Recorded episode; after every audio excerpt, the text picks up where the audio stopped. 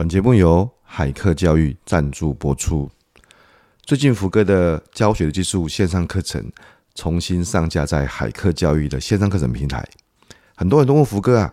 海课教育这好像之前没听过啊。海是大海的海，课是课程的课。其实呢，这是我跟好朋友全志强老师，他也是网络行销专家，一起创办的课程平台啊。经过了几个月的试营运测试之后，终于在一月十六号，海课教育要正式开幕了。在一月十六号礼拜一的晚上六点半，我们会有个开幕直播的活动哈，呃，跟大家分享这份喜悦啊。在直播中呢，我们还会公布海课教育的一个开幕赠奖注册活动啊。我相信这会是大家新的一年最棒的礼物之一啊！啊，各位热爱教育的你啊，记得关注福哥的 FB 或是福哥的粉丝团。我们礼拜一晚上一月十六号六点半线上直播见，海课教育等你哦。逆境是最好的礼物，只要有勇气面对，永远不会输。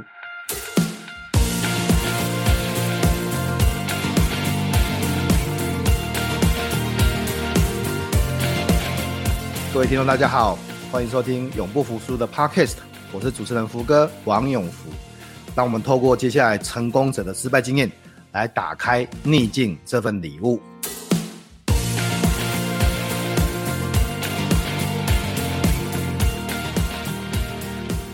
我自己发现说，尤其接触到很多退休的前辈啊，其实我觉得这一辈子蛮长的。即便我看到很多五十多岁的人他退休，其实他后面还有十几二十年。的的职的职涯跟生涯那么长，所以我会觉得是说，呃，这些挫折都是很短暂的，只是你自己自己一时想得开想不开。就像我刚才讲，我得到十二分，我也可以很挫折，可是后来发现说，哎，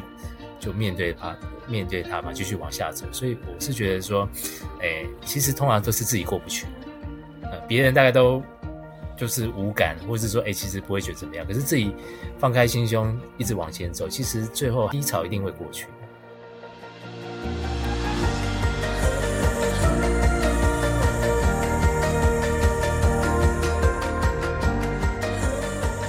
这个礼拜呢，我们会邀请我的好朋友来跟大家谈一谈这个在职涯上面永不服输的经验哈。那我想福哥来聊，其实呃，这个 podcast 包含的永不服输，就是成功者的失败经验，还有好舒服哈，这两个不同的系列。当然中间还会穿插像福哥跟修修的聊天，还有福哥自己的啊、一些想法哈。所以大概这个节目。有很多的听众觉得他听这个节目还有蛮不少的收获哈，那其实也有很多的听众写信给我啊，欢迎大家，如果你有什么新的感想想法，也欢迎大家跟我分享，写信给我，上面我们的节目上面资讯栏上上面都有我的 email 哈，呃，当然我最希望的是大家可以订阅福哥来了的 podcast，呃，这样子你就不会错过最好的、最棒的、呃、最有趣的，甚至最有收获的人生经验，好，还有新书的介绍。呃，如果大家有时候没有时间呃收听，那你也可以订阅哦，在福哥的部落格上面订阅福哥来信啊，呃，每个礼拜我会有一封信写给大家啊，呃，跟大家分享。这个礼拜的一些呃想法啦，或是我的一些观念啊，或是我呃不管是在工作上面，或是在生活上面，甚至跟孩子相处的一些呃亲身的故事啊，每一封信都是福哥自己写的，所以呃没有这个小编，也没有那个呃 Google 代笔哈，所以呃欢迎大家订阅福哥来了，跟福哥来信哈，呃游戏化教学的技术这本书到。我们录音的今天呢，已经上市了一个多月了哈，啊，到今天我早上特别看一下，它还是排行榜目前在亲子教育类的冠军哈，然后在呃不分类的排名啊，竟然在前十名，上面有很多那个像大咖啦、原子习惯啊这这些书，那呃我刚好在原子习惯旁边啊，觉得我还蛮荣幸的了哈，所以呃大家也可以去看一下这个游戏化教学的技术这本新书哈，对大家会有一些的收获。那教学的技术线上课程现在也已经在海课平台重新上架，也欢迎大家有兴趣对教学想要有进进一步了解，可以去看看哈。好的，那今天呢，我们邀请的是我的好朋友，哎，真的好朋友哎，常常我们有很多的接触，甚至我在跑步的时候都还请教他的经验，这样哈。这个刚跑完台北马，虽然练得很少，但是成绩还可以，还 还可以接受。呃，我们欢迎我们一零四高年级平台的营运长李明伦，Will，Will。大家好，各位听众们朋友，大家好，我是 Will。哎，福哥好，Will 好，Will 其实跑步真的很厉害，这个就是当然最近比较忙了，练得很少了哈，所以呃，不过我看你之前那个 FB，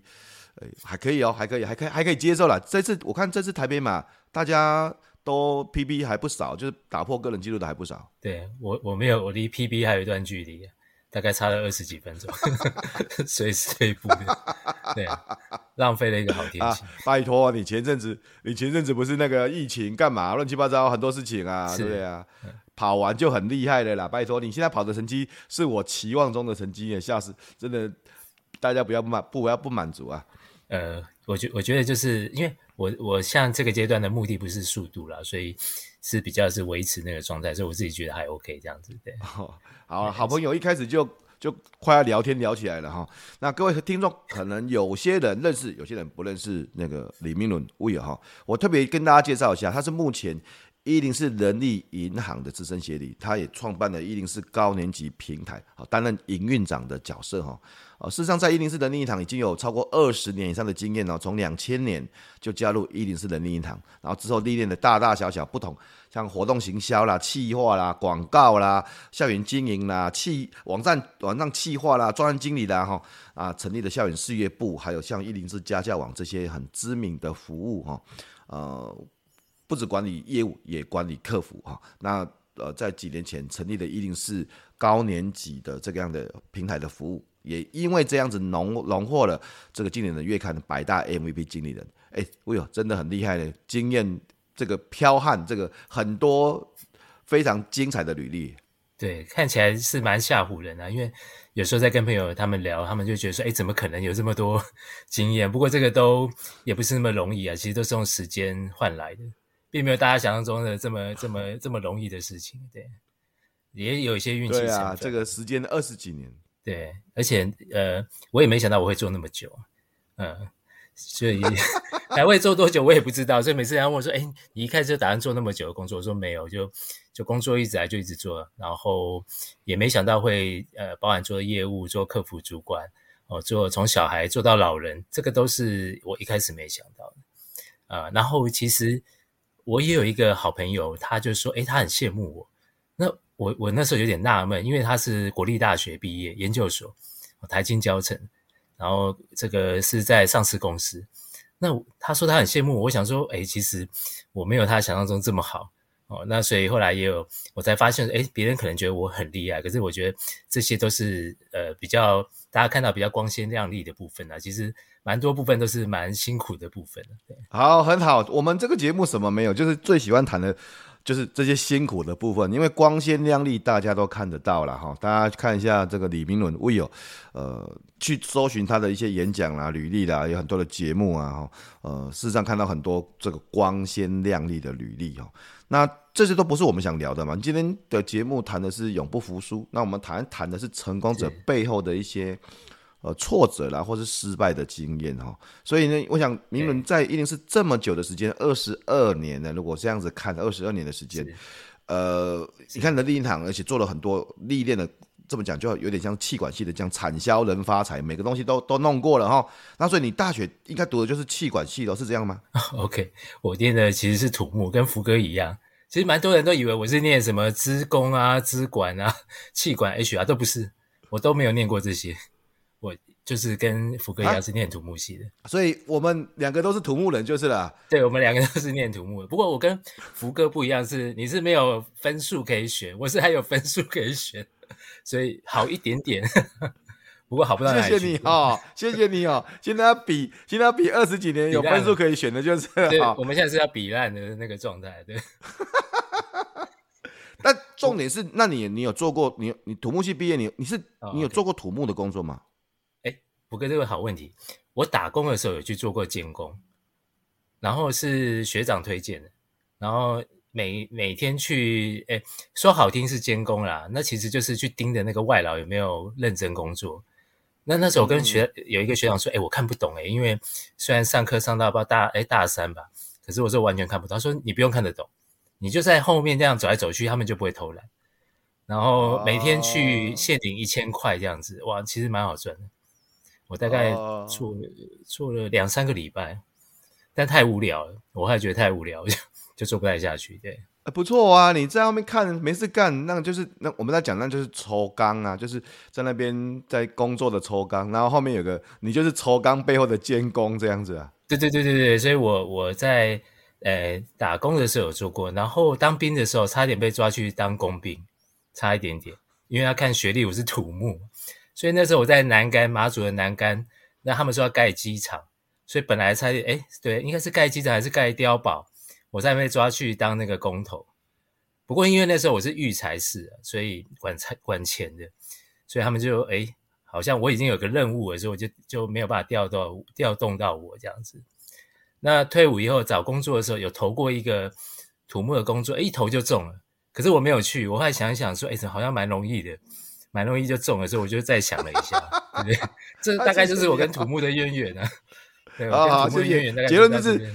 结论就是可能都有摸到，但是没有真的进到那个工地现场了。这个至少至少小弟还在工地待了七年，还拿到工地主任的执照，对不对？哈，好，那那那所以台坦为什么？那为什么会从土木到一定是人力银行？这也跳太大了吧？哦，OK，我大学都在弄社团了，从从大一进去，因为其实那时候，哎，我我我其实还蛮会念书，但不太会考试。那所以我，我那我住新竹嘛，我其实在想说，哎，我要念我我是有选，我想选土木那个时候，那可是成大哎不是交大土木我考不上，所以我就念了最近蛮火红的中华的土木，中华大学。哦，所以哦，贵校现在最近很蛮有名的哦，嗯、一直都在选举上变得好好有名，都不用跟大家解释这样。那。后来我进去以后就开始在想，是说，哎，书没有念赢，台清交成，玩要玩玩得赢嘛，所以我就其实玩了蛮多社团，从系学会啊、学生会、毕联会，我大概都是做到这种这个会长之类的。哦、那后来我就开始做这些活动，做很多活动啊。那我记得大四的时候最有印象是大四，我是毕联会的会长。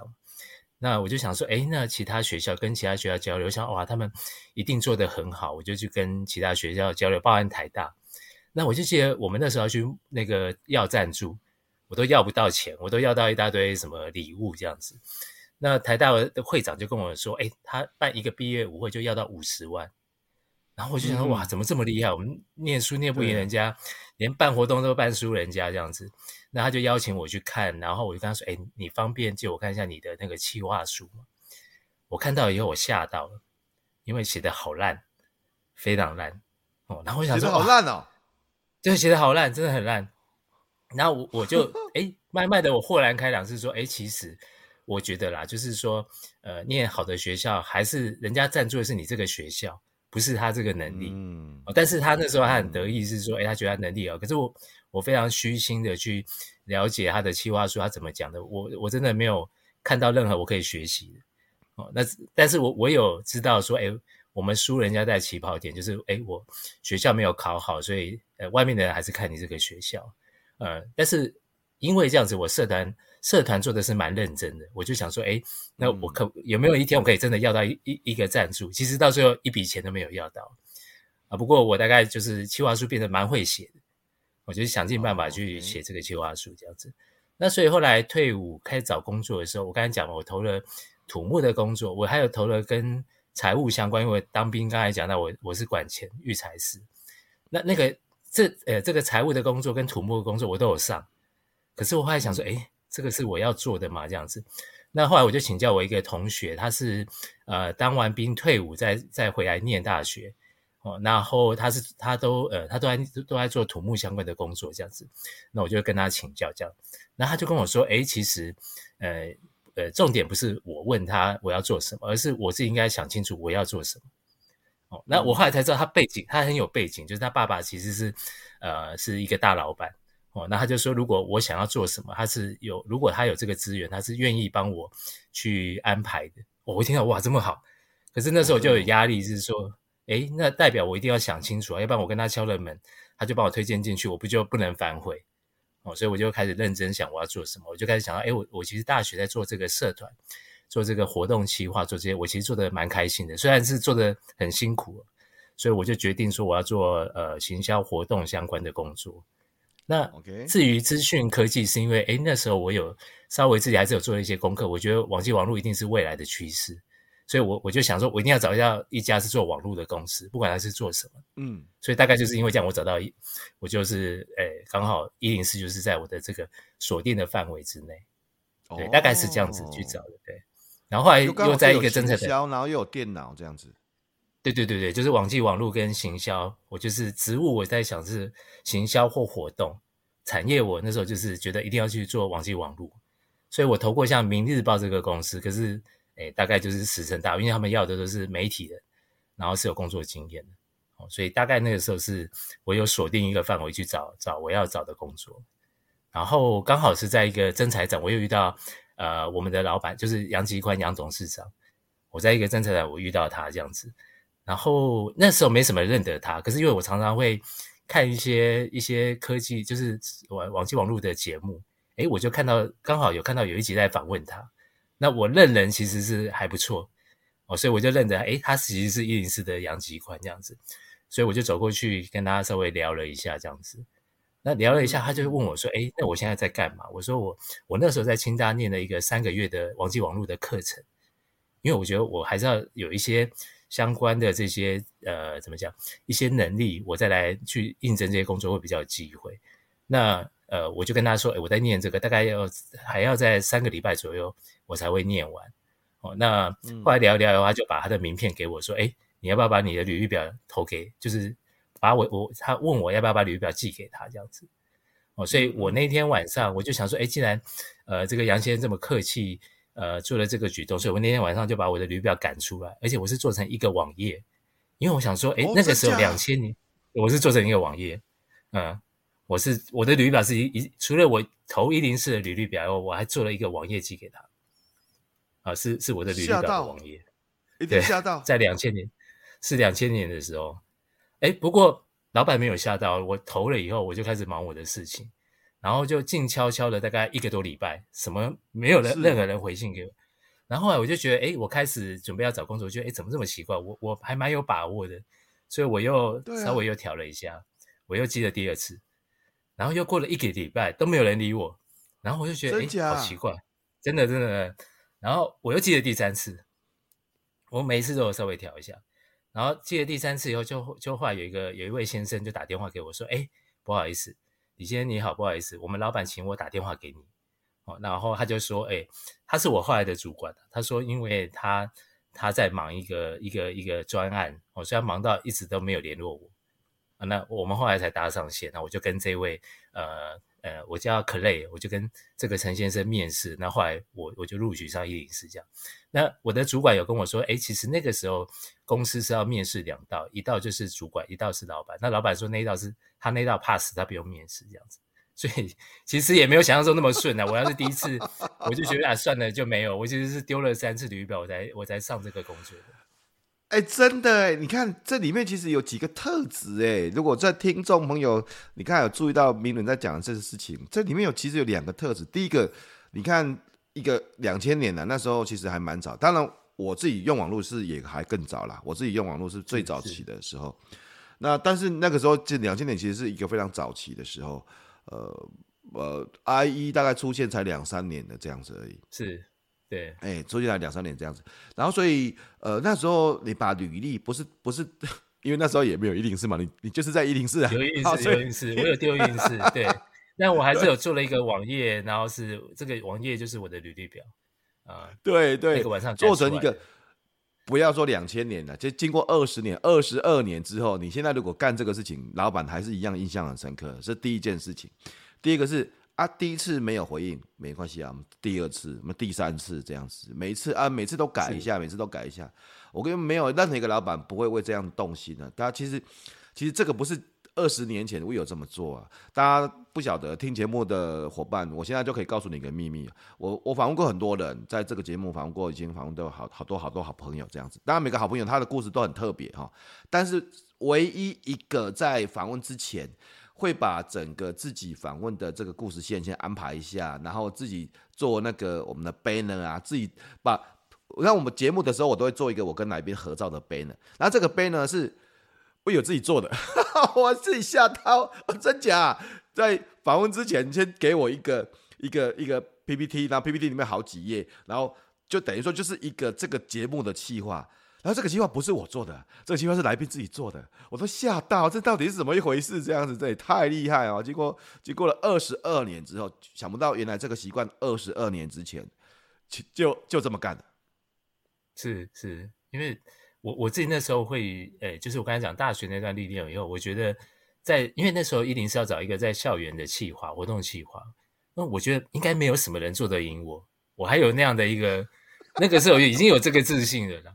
所以我就想说，哎，那至少因为我去面试，我死的比较心甘情愿一点。怎么会连面试都没有？我有点觉得有点纳闷，所以我就呃不死心，一直在丢这个履历表这样子。不死心啊，不死心啊。对，哎，那我有像你这样的特质啊，你你你特质这么好，那你进一定是应该一路就一帆风顺到现在吧？二十二年，对不对？应该是这样吧？没有啊，我第一天就想离职，哎，第一天。那因为为什么？因为。我住那时候住新竹，那一定是在新店。那我记得我主管第一句话就问我说：“哎，你你你住新新竹，所以你会在台北租房子？”我说：“不会，我就从新竹到新店通车。”嗯，我我是这样回答的。新竹到新店哦，对对对，新竹到新店，虽然差一个字啊，大概差八八九十公里，对。哎，这样子通勤单程要多久？哎，大概差不多五点多出门。然后八点回到公司，就是快六点的时候出门。那通常是七点五十几到八点就会，我我印象中是这样，八点我会到公司。所以单程大概一个半到两个小时吧，单程最快最快从家里出门。单程哦，然后所以下班再来一次这样子。对对，下班再来一次。我为什么会这样做？我刚才讲，我在我在那个呃那时候在清大念那个短期的课程，然后那时候有一个年长我大概五六岁的一一个同学，他那时候就是更早，他就上了一个工呃一个工作是番薯藤，那那时候他是从新竹到台北通车，对，嗯啊，所以我我那时候觉得，诶，有一个人可以这样通车，那应该不是太难，哦，那所以我就就说，诶，没有问题，应该是没有问题。可第一天。差不多要下班的时候，我就哇，怎么这么累？因为很早就起床，然后，诶，那那我记得第一天好像就要开会，又要报告，那那个也还好。然后下班又哇，又坐了两个小时回去，所以第一天上网，我想说不会吧，我我现在每一天都要这样子，所以第一天就觉得说哇，这个这个工作我大概可以做多久这样子？诶，第二天就觉得好像没有那么痛苦，然后就这样通车，大概通了六年多，就每一天，我我其实。对，六年多，而且我印象中，我可能应该只有迟到过一次，应该只有一次是我在车上，后来不小心睡着，就睡过头了。其他时候，因为我早上不太会在车上，我不太会睡觉。我我惊讶到，我惊讶到都已经讲不出话。六年呢，每天来回这样，我我觉得这样算一算，应该大概会四个小时啦，因为你还要有离开啊、等车啊、干嘛啊，这样这样东西啊，四个小时一定跑不掉。每一天有四个小时的时间呢，哇天哪，六年呢！而且而且那时候没有手机可以滑，因为那时候都还没有 smartphone 这个，真的。所以啊，所以人家通常大家以为也会以为我我应该在车上在睡觉，其实我在车上不太常在睡觉。我早上就是，哎，早上会看一些书，大概有半程我就看书或看报纸，就是因为一一早起来我还睡不太着，那所以早上通常在看东西，哦，或是早上要开会的东西。回程比较特别，回程我都会再想一遍，我今天一整天我开的会啊，我没有报告好的地方，呃，我接下来要写的案子，所以我回程我几乎都是在想工作的事情。我觉得我回程更变态诶，你以后谁敢说我变态，我就会叫他去看李明伦，真的是，真的有病，真的是这是变态。诶，下班很累了呢，下班真的很累了呢，你要把工作再想一遍，然后再把没有做好的计划再弄一遍，真假啊？真的啊，那我回到家，我会把我刚才想的东西再把它打下来。所以我前六年我都觉得我每天都没有睡饱过，因为因为那时候比较年轻啊，所以我很少在十二点以前睡睡觉，但是早上五点多就要起床，那中间大概都不太会去再睡觉啊，所以每天大概都是睡五个多小时。嗯，那当然很多人会觉得说，诶，为了你为什么要这么麻烦？你就是住台北就好。那其实那时候是因为我爷爷住在新竹啊，他他只有一个人。呃，所以，所以我我必须要回来这样子，所以，所以，呃，我我有这个原因，我才要搞这么这么复杂。可是我觉得这六年对我来说是很重要，因为我多了好好多个时间，就是在在一直在怎么讲，就是说在练习我的工作上的事情。如果不是因为有这个时间卡在这边，我不会花那么多时间在工作。啊、就是我在车上时间，我不能，我大概没办法做其他事情，所以我大概都把这时间用在工作上面。我们有时候觉得说这个事情啊，我们在讲这些事情，我们都忘了，其实像那时候没有手机，耶，那时候没有所谓叫 smartphone。然后，所以你也没有办法在车上滑手机，没有没有这种东西。因为呃，我记得我记得我在二零零八，因为我当职业讲师是二零零六、二零零七嘛，哈，二零零八那时候去演讲，我就记得那时候是演讲的时候，台下没有人在滑手机，为什么？因为那时候智慧型手机还没有出现。是 是，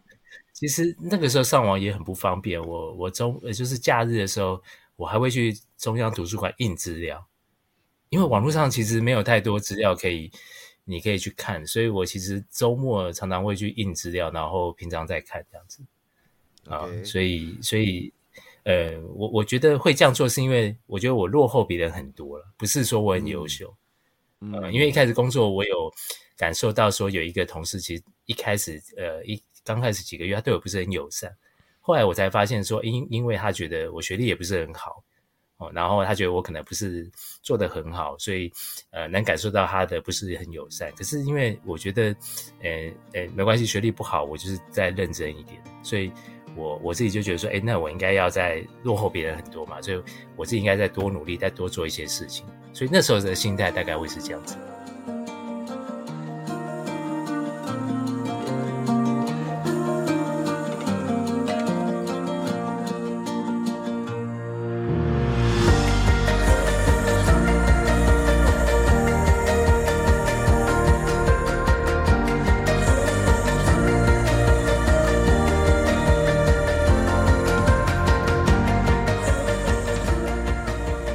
这其实是一段很特别的经历。你看，六年的通车，从新店到新竹，新竹到新店，哇，这是才差一个字，差了四个小时的来回，真是很可怕的一件事情啊。后来我我知道说，后来你当然一定是里面有历练很多的职位了哈，换来换去啊，很多东西哈。呃，我你在一零是这样这么多职位啊，然后有没有哪一段历程是让你特别印象比较深刻的？然后是。甚至可以说，它是一个挫折的经验。这样，我我记得在那个金融海啸那一年，二零零八年，呃，大部分大家企业都不是很好，哦，然后公我们公司大概也是有史以来稍，呃，就是业绩有衰退，在在在前面那几年，那那一年我我我们部门我带的部门是所有业绩最好的单位，我我非常有印象，我觉得大家不好，但是我做的还蛮好的，哦，那也因为这样，我去救多救活了一个单位，所以我一个人扛两个单位。这两个单位都还不错，那所以隔年在谈目标的时候，我就非常有雄心壮志，就是不不但没有往下调，我还往上往上调，就对。跟我那时候多带了一个单位，他本来是亏钱的单位，我就诶他应该可以赚钱，哦，所以我就把目标压的是诶他应该要赚钱这样。结果后来隔年就蛮惨的，就就蛮惨的，他他诶还是有比过去成长，可是他并没有我预期成长那么好。那那可是那个很惨痛的代价，就是因为，呃，我我等于我的太过于乐观去评估这些事，哦，跟我在看这件事的时候，我为了达到那个目标，嗯、所以我有一点比较短视近利，就是说，诶，我我在看的比较是短期的一个一个目标跟规划。那最后我那时候呃有规划了一个产品，它也它叫做这个呃校园人才卓越网，哦，它还得过经济部的小金王奖哦。不过那那时候大概有大专院校大概有七八十所学校是有签合约用的，哦，就是呃像什么像现在的学习历程啊，ePortfolio 这些东西，我们大概在零八零九年我们就开始做。可是因为我刚才讲到，我为了要让这些东西能帮公司创造业绩、生产获利，所以我那时候看的比较短浅，所以那个东西那个服务就变变成他没有办法再长期再去做下去。哦，那那个对我来说是一个很大的震撼。为什么？因为我我一直以那那段时间，我觉得，诶，我都是做得很好哦，所以我就是一直冲，一直往前冲，但是我并没有去想的是比较长远的，所以后来那一两年我就滑了一大跤。包含我记得我说隔年的那个这个怎么样，达成突然变得很不好。呃，我拿到 KPI，我们公司的 KPI，我拿到十二分，满分是一百分，我拿到十二分，就是 我拿到。满分一百分，拿到十二分哦。对，照那个数字，那达成率不是十二哦，达成率大概是七八十。可是我拿到一个十二分的一个一个一个年终的成绩，就知道那就 scope 就是从一百多分，他本来是最基，因为呃，而且去去年是最好最好的主管，然后现在分数最低的，大概很难比十二分更低啊。对啊，对啊，所以这个。呃，我我蛮有蛮多反省的啦，就是说，呃，就是当人在得到高峰的时候，其实，呃，当然要往前冲了，可是其实不要乱冲乱撞。其实那个对我来说是，呃，那一段时间很大的一个一个反省的。哎，明儒，我问一下，那个那个时候拿到十二分的时候，呃，那时候心情是什么？特别是你去年是 top one 呢，然后现在变成 bottom one 呢？那那时候的你拿到十二分的时候，那时候的心情是什么？我我我其实那时候比较担心，是因为我背了一个单位嘛，一个部门，我就跟我的老板跟主管讲说，哎，我拿低分没关系，可是不要影响到我的同仁，因为我比较怕我的同仁，因为我绩效也不好，我说我自己做的我自己负责，哦，拿拿八分或负分，我就是都概概括承受，可是不要不要害我的同仁拿到不好的绩效，影响到他们考级，我只有担心这个。我自己的部分，我就是说，哎、就是老板跟主管要怎么打，就就随他们变这样子。哎、但不，但意思不是说，那哎、就是，但我觉得说我就是负这个责任，因为当初目标也是我喊的，那做的不好，本来就是要负责。对对对对，对啊，所以我那时候很担心说，啊，我的同事又会因为这样被被惩罚。对，嗯，也也曾经就是这样子，哇，这个其实差距是是蛮大的，是蛮蛮蛮可怕的一件事情，这样子。那哎。这个时候偷偷问一下，你你像你平常心情不好的时候，都会去做什么啊？我现在，跑步啊，跑步是一个跑步，跑步是一个是一个最最我觉得舒压的方法，就是呃可以一个人对话。所以我其实常常很苦闷啊，心情不好，我就会去跑，就去运动。以前是打篮球了，最早的时候我是去打篮球，可是打篮球打到一身是伤，就是打完很爽，啊、就是膝盖啊，对对对，啊、就是。打篮球就是心情不好，就跟他打篮球说：“哎，有时候不小心就弄掉人家拐子，嘛，就干人家拐子。”三对三，对，哇！打完打的时候很开心的，打完就是全身都是伤。我我跟你讲，我去年我哎不是今不是去年，今年哦，呃，那八月份的时候吧，那时候我十月份要比铁人呐，然后八月份的时候，因为我其实我最喜欢的运动其实是篮球，因为我以前是篮球校队。OK，然后呢？八月份的时候，很多朋友说：“哎、欸，你很久没有打球了，不然来打一打啦。”这样子，我说：“好好，我就把设备哦，设备全部装上去哦。我的意思是，帮我那种大的护膝呀，啊，那个那个就是怕怕受伤，而且绑得很紧这样子哈。我也不过才打了，我记得两场、三场三对三吧，而且还不是很激烈哦。我就跛脚一个月，跛脚哦，哦没办法走路哦。哦，哎、欸，没办法，这么严重，就，是翻船，没不是没有没有没有就。”没有翻船，什么都没有，就是就打完，然后膝盖就很痛，就痛了一个月，完蛋了，很可怕，就就啊，真的，我我当然不是说什么老了还是怎么样，但是呃，你像这样运动有强度的运动，呃，你平常没有在接触哦，我跟你讲了，你很久打一次，少来一套啦，你就你的脚就是直接软掉这样子了。对，我不过有跑步要好比较好，去打篮球的时候，其实哎，别人都跑不动，我也跑得动。这个有差 有啊，至少我还可以跑啊，对，对对对对对啊，所以大概都会去跑步，我觉得跑步还蛮舒压的，真的啊，真的跑步奇怪，我怎么为什为什么我跑到现在我都没有舒压的感觉哦？因为跑步的时候就觉得哦，好喘啊，好累啊，那就是福跟你跑太快了，我的话如果觉得太喘，我就降速，所以人家问我说，哎，那不是很累吗？我说没有，你就降速就好，就不会累，我都降到那个我可以聊天的速度。啊，这个所以跑步是舒压啊。那回到我们的这个你你工作，因为我知道，诶，后来你看，你因为一定是真的很久，二十二年，二十二年了，这等于说是你第一份，哎，这算是你第一份正式工作吧？对，可以可以这样，对，他是我的第一份工作，没有错，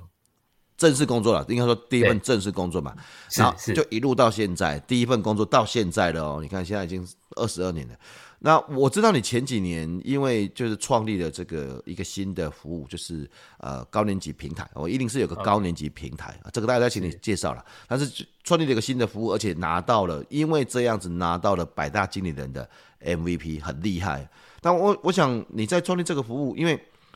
我至少我从外面看看起来蛮顺的。那时候你在上专业简报力嘛，然后呃，我就听到你在讲一零四高年级平台，然后呃，你你们公司应该投入很多资源，然后 support 你，然后才让你这么顺，是这样吗？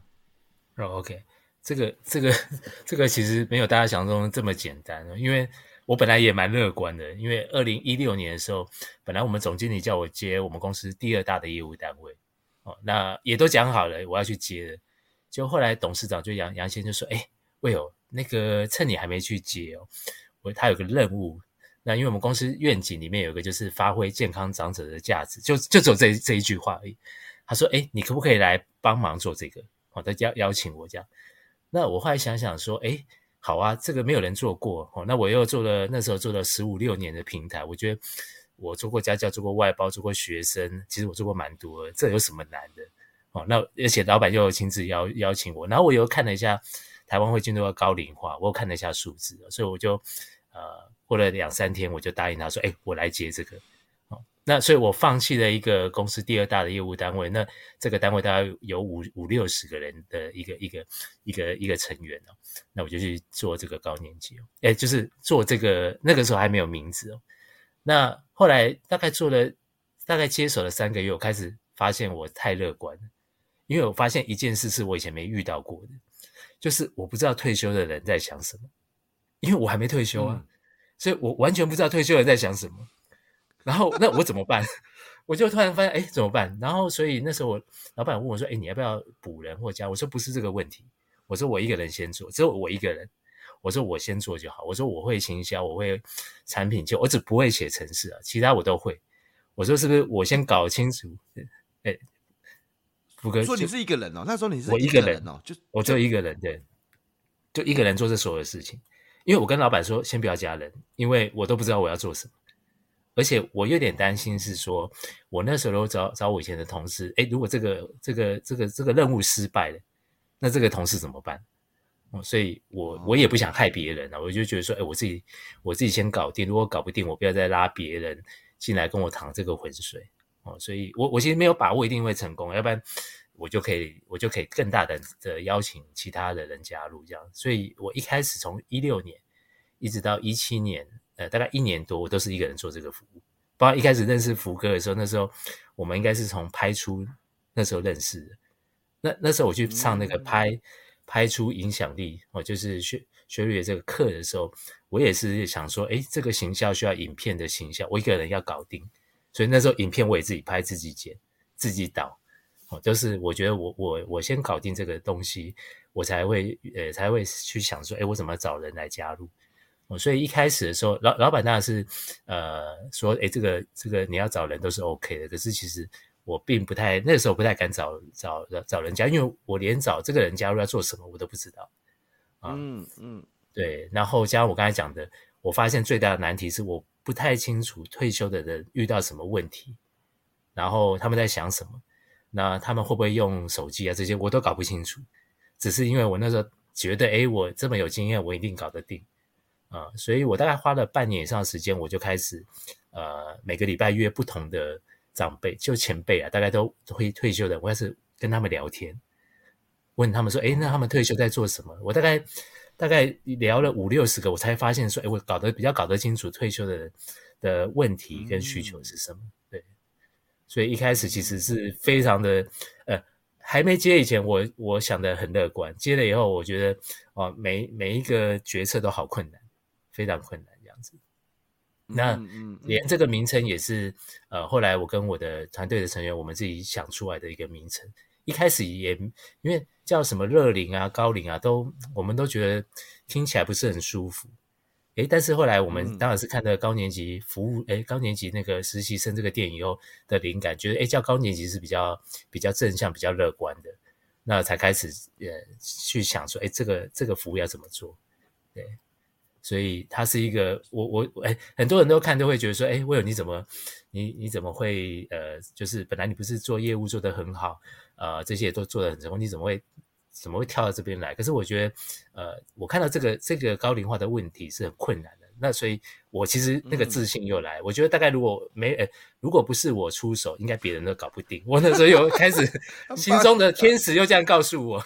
结果我就跳进这个火，很棒，很棒，很棒。对啊，如果舍我其谁啦？如果不是我，大家也搞不定这样子。哎、欸，我注意到一个特质，哎，其实我我前我前几天哦，这个也是去上那个另外一个很知名的 podcast 的大人学了哈。然后就里面在谈那个 Brian 在问我问我很多事情的时候，其中有有一题就在讲说那个呃，身为一个这工作者的能力了。我说一个工作者除了要有一个很强的专业之外，最好是他要可以有大量的我们说次专业，他可以一个人搞定一个事情的 prototype 这样子，就是因为就像你这个高年级一开始也不晓得干嘛这样子，然后这个时候不是要请人，不是要就是。有办法一个人，我一个人就把所有的事情全部都先搞定。然后，当然他不可能不是完整的，可是他至少要可以，比如说啊、呃，企划我们会写啦，那呃这个网站我们知道它大概是怎么一回事了哈。那就像我我在录这个 podcast 的，我自己也可以剪啊，我自己也可以拍啊，我自己可以操作啊，我自己可以写文案啊，我我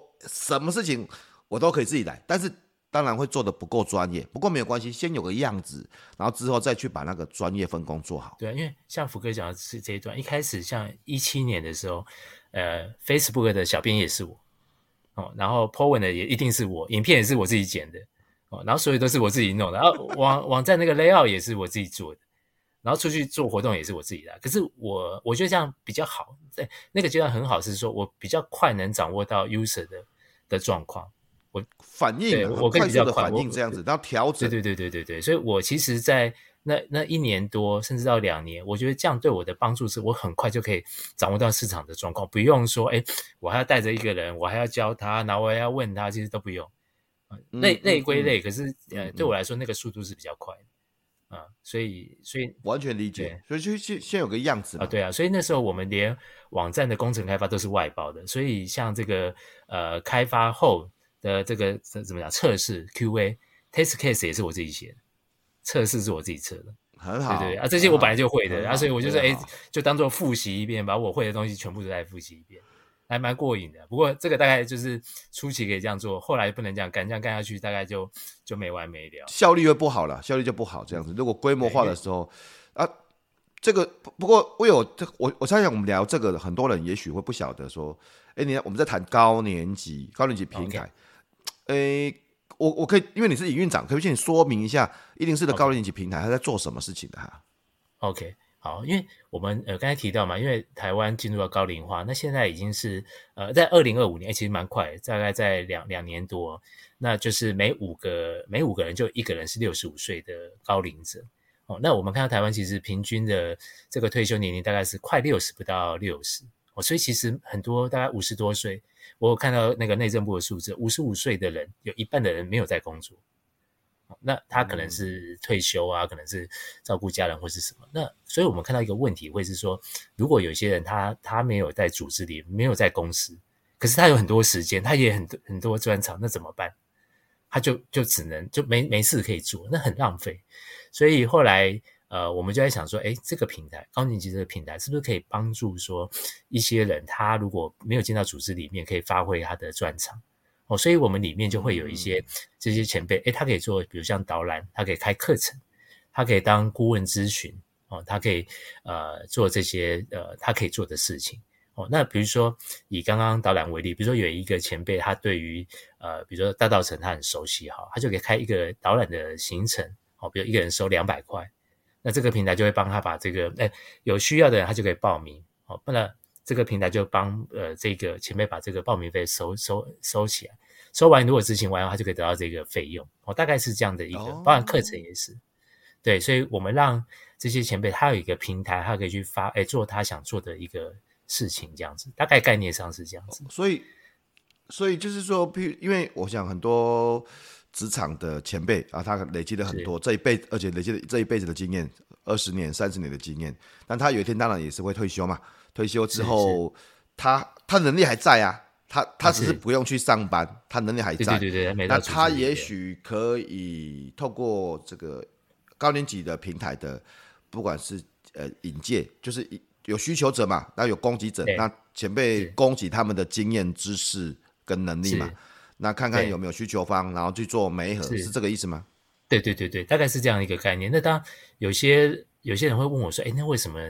要弄导览，我们是要做个雄狮旅旅行社，不是这个概念。因为我们那时候有想到是说，哎，大概有些呃服务是要比较门槛没有相对没有那么高。那呃不是，但我们不是说导导览的，就是说他他很不专业，不是这个意思哦。那我们也发现说，哎，有些有些前辈他可能在某一些地区域他住居住很久，那所以他如果要成为一个导览员，他是容易被训练哦，所以才会有导览这个项目。然后呃，所以就会有导览啊课程跟咨询这些项目。那当然有些前辈他可能呃，就是他有这些能力，可是他不知道怎么去做。那我们当然也会有团队成员去协助他们说，哎，你可以怎么开课？哦，或可以可以怎么样去呃协助他们能去做一些相关的这些怎么讲课程呃课程的规划也好，素材的规划也好，这个大概我们团队都会做协助的部分。对，以目前来看，大概有哪些类型的服务？刚才你谈到导览是一个嘛，开课可能是一个不同不同类型的课程嘛，还有哪些服务在你们平台上面？呃，课程我们有分两种，一种就是叫比较像学习类的。那学习类就是像，比如像简呃，比如像简报课，就是一个技能，然后它是它的目的是为了学习，soft skill，就是哎你上这个课可以学到一个技能这样。但有一个类别叫生活，哎我们也会有一个类别，有些人他就是来分享哦，比如说分享他他呃他做了什么事情。那那其实有些人他是只是他想听的是一些心得，他并没有要学任何东西哦。那所以会有一个比较像生活。呃，举一个例子好了，像我们一开始开的烹饪课。那后来我就发现很很特别的是说，诶烹饪课，然后我就发现说，诶奇怪，我以为因为我自己不太会烹饪哦，那我发我以为烹饪课是比如说十个人来上，十个人都操作是比较好的，就后来发现不是，十个人来上，他们都希望分组，哦，啊最好分成三组四组，那我就在想说，哎分了三四组，不是有些人可以操作，有些人不能操作，哎我发现有些人不想操作，他是来交朋友啊，他是来他是来打饭吃的。他是来来来这边跟大家交流的，所以他最好他他其实期望是不要操作，他希望是找到有一个很会做的人，他他就是在旁边陪旁边陪旁边跟就好。所以我们发现，呃，这些退休的一些前辈，他们有些人其实他没有想要这么大的压力去学东西，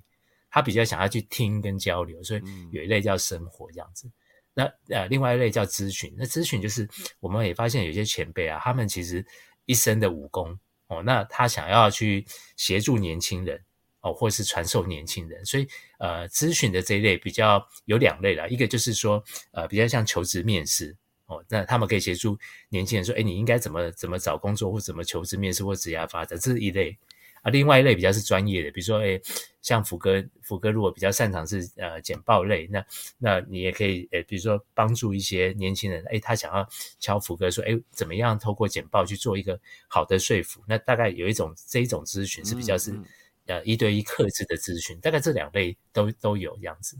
哦，所以我们目前大概。范围大概是这些，那当然也呃陆续我们有在测试的是说，哎怎么样？除了协助个人，还协助企业。不过协助企业这一段，我们都还是比较封闭在测试，因为比较复杂一点。嗯，嗯，所以大概目前我们在做的范围大概是这些。其实我大家可以了解 Will 你得跟他分享的意思，就是以我自己来来举例好了，我们就我们就就举个例子啊，假设我十年之后我六十几岁了嘛，我我大概不会再像现在这样工作强度了这样子，但是我的武功应该还在嘛，对，对不对哈？所以呢。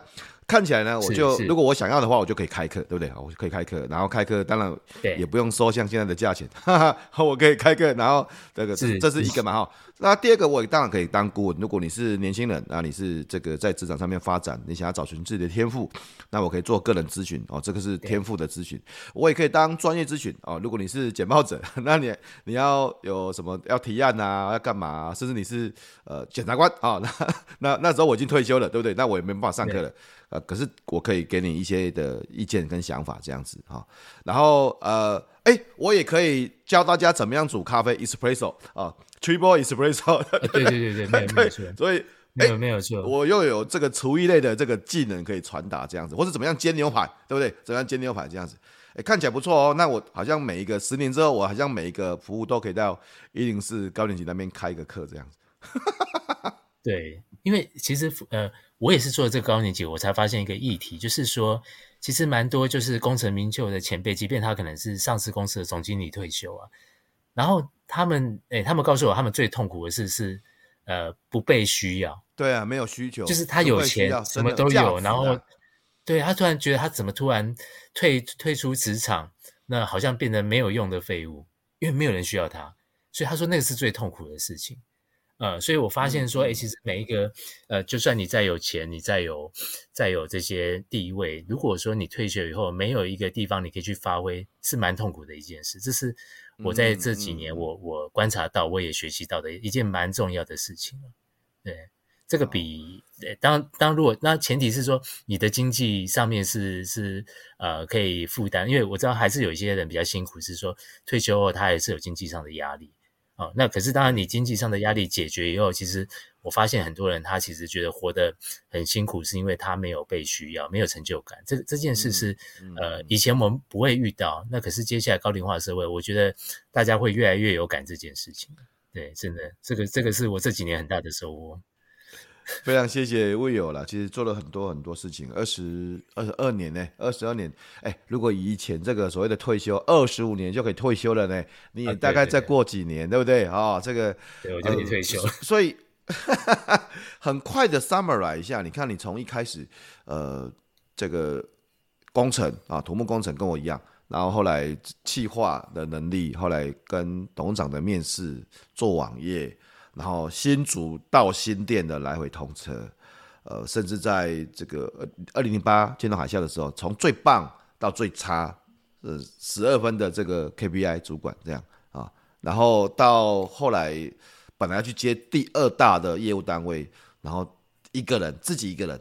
去开始的开启了这个所谓的高年级平台的服务了。其实当然这里面还有很多很多的事情了，我相信二十二年的职涯应该有很多很多的东西了哈。那如果这个时候回到，就像有点像是你是高年级的立场啊，其实我有我们都是高年级的啊，已经还没有那么高，是但是中高年级哦，我们大概是中高年级的哈。对，没有错。对，那如果你要